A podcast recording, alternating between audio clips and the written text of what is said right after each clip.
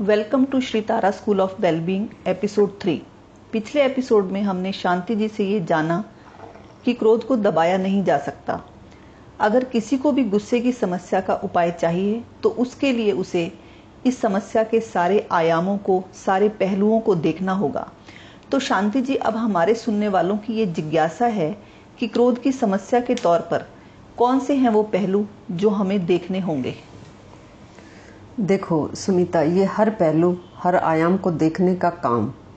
तभी हो सकता है, जब तुम्हें ये भूल दिखे कि तुम्हें और तुम्हारे अपनों को हल पता नहीं है। फिर भी तुम एक दूसरे को बताने की नासमझी को किए जा रहे हो। इस पता नहीं है कि भाव में आने के बाद ही मन का पुरानी नासमझी को करने से रुकना हो पाता है। और मन की समस्याओं के हर आयाम को देखना होता है। तो सबसे पहले यही देख लो कि आयाम देखना क्या है। समस्या के पहलू देखना क्या है। जो पहला आयाम अब मैं बताने जा रही हूँ, उसे तुमने कभी देखा नहीं होगा। और अगर कभी देखा भी हो, उसे तो तुमने एक आयाम की तरह नहीं देखा होगा। जीवन के या व्यवहार के ज्ञान की तरह देखा होगा। जैसे मैं कहूँ कि नासमझी है क्रोध पर कंट्रोल तो तुम इसे ज्ञान के विचार की तरह पकड़ लो और कहो कि मैं समझ गई। कि क्रोध पर कंट्रोल ना समझिए। इसलिए हमें क्रोध पर कंट्रोल नहीं करना चाहिए। नहीं, ये पूरी बात नहीं है। ये एक महत्वपूर्ण आयाम है। ये एक बेसिक पहलू है, क्रोध की समस्या का। पर तुमने आज तक बातों को एक पहलू की तरह नहीं देखा। ज्ञान की विचार की तरह पकड़ा है या छोड़ा है? सही कहा आपने। अगर हम अपनी लाइफ से रिलेट करें तो देखते हैं कि इंटरनल कॉन्फ्लिक्ट इस बात को लेकर चलता है कि क्रोध करना है तो गलत, पर यह छूटता भी नहीं है तो करें तो क्या करें? खैर, दूसरा आयाम बताती हूँ। वो है ये देखना कि गुस्से या इरिटेशन की शुरुआत कहाँ से होती है। वैसे तो तुम्हें पचासों कारण दिखते होंगे अपने या दूसरों के गुस्से के, मगर गौर से देखोगे तो दिखेगा कि कुछ गिने चुने ही मूल कारण हैं। और तुम अगले पंद्रह दिनों तक जिन बातों पर तुम्हें गुस्सा आए या दूसरे जिन बातों पर तुम्हें गुस्सा करें, वो नोट करोगे। तो तुम्हें दिखेगा कि कुछ ही गिनी चुनी मूल बातें हैं, जिन पर तुम्हें गुस्सा आता है या तुम्हारे स्पाउस को तुम पर गुस्सा आता है। अगर तुमने ऐसा नहीं किया, यानी नोट नहीं किया तो तुम्हें दिखेगा कि तुम्हें बात बात पर गुस्सा आता है। ये वास्तविकता नहीं है। हर इंसान को किन्हीं चंद मसलों पर ही गुस्सा आता है। ये तुम्हारे, तुम्हारा भ्रम है और यही भ्रम तुम्हें दूसरों के प्रति भी होता है। इसलिए तुम दूसरों के बारे में कहते भी हो कि ये तो बहुत ही गुस्सैल है या कि गुस्सा तो इसकी नाक पर धरा रहता है। नहीं, कोई भी एवं ही हवा में गुस्सा नहीं करता। गुस्से के बेसिक रीजंस हैं कि कोई तुम्हारा नुकसान करे पैसे का या टाइम का या चीज़ों का। या कोई गैर ज़िम्मेदारी का व्यवहार करे तुम्हें डिस्टर्ब करे तभी तुम्हें गुस्सा आता है।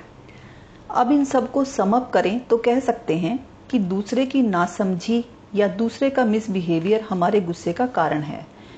पर कभी कभी ऐसा भी तो होता है कि खुद के द्वारा कुछ नुकसान हो जाने से या गलत चॉइसेस करने से खुद पर भी गुस्सा आ जाता है। इसके बारे में आप क्या कहेंगी? हाँ पर बेसिकली ये तो पछताना गिल्ट या अपराध बोध है। मूल बात यह है कि तुम्हारे गुस्से का कारण दूसरे का बिहेवियर है या दूसरे की नासमझी है। और गुस्से का उपाय जब तुम खोजते हो तो तुम इस पहलू को एक पहलू की तरह स्पष्टता से ना तो सोचते हो, ना देखते हो, ना ही कहते हो। तुम सोचते हो कि गुस्सा करना एक गलत व्यवहार है। ये तुम करना नहीं चाहते, पर तुमसे हो जाता है। तो अब इस गुस्से से छुटकारा कैसे मिले? हाँ हम ऐसा नहीं देखते कि हमारे गुस्से में दूसरे का बिहेवियर या दूसरे की नासमझी एक पहलू है। हम सीधा सीधा गुस्से का उपाय सोचते हैं कि किसी भी तरह कुछ ऐसा हो जाए कि दूसरा चाहे मिसबिहेव करता रहे पर हमें गुस्सा ना आए।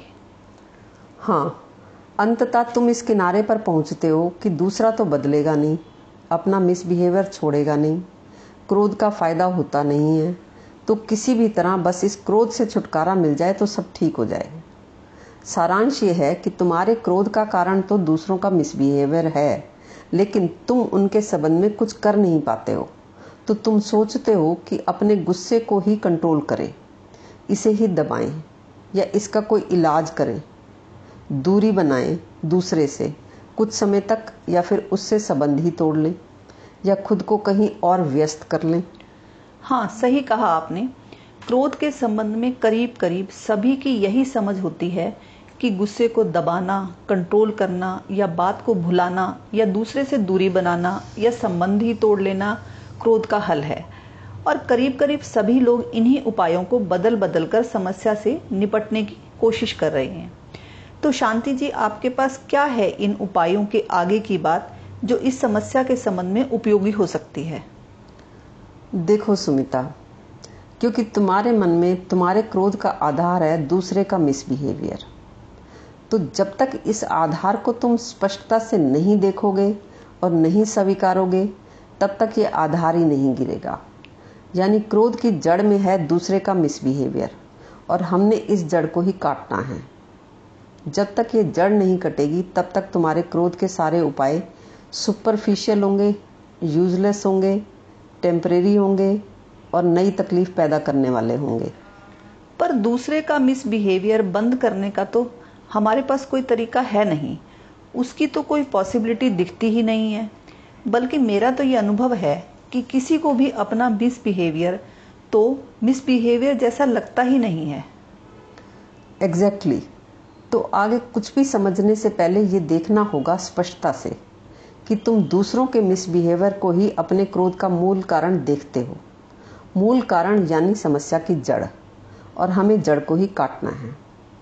और ये भी देखो कि वो दूसरे भी तो वो हैं जिनके साथ तुम्हारे जीवन भर चलने का संबंध है, या जिनके साथ तुम्हें रहना है, जीना है, या काम करना है।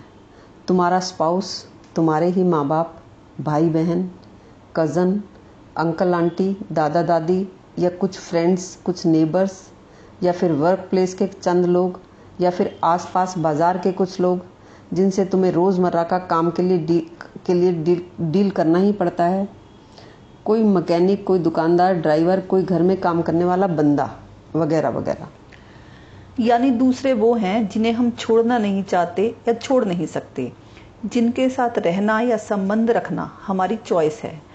और जैसे ही हम खाली होते हैं उन्हीं के साथ गुस्सा या उनका गुस्सा हमारे मन को अनमना अनप्लेजेंट करता है।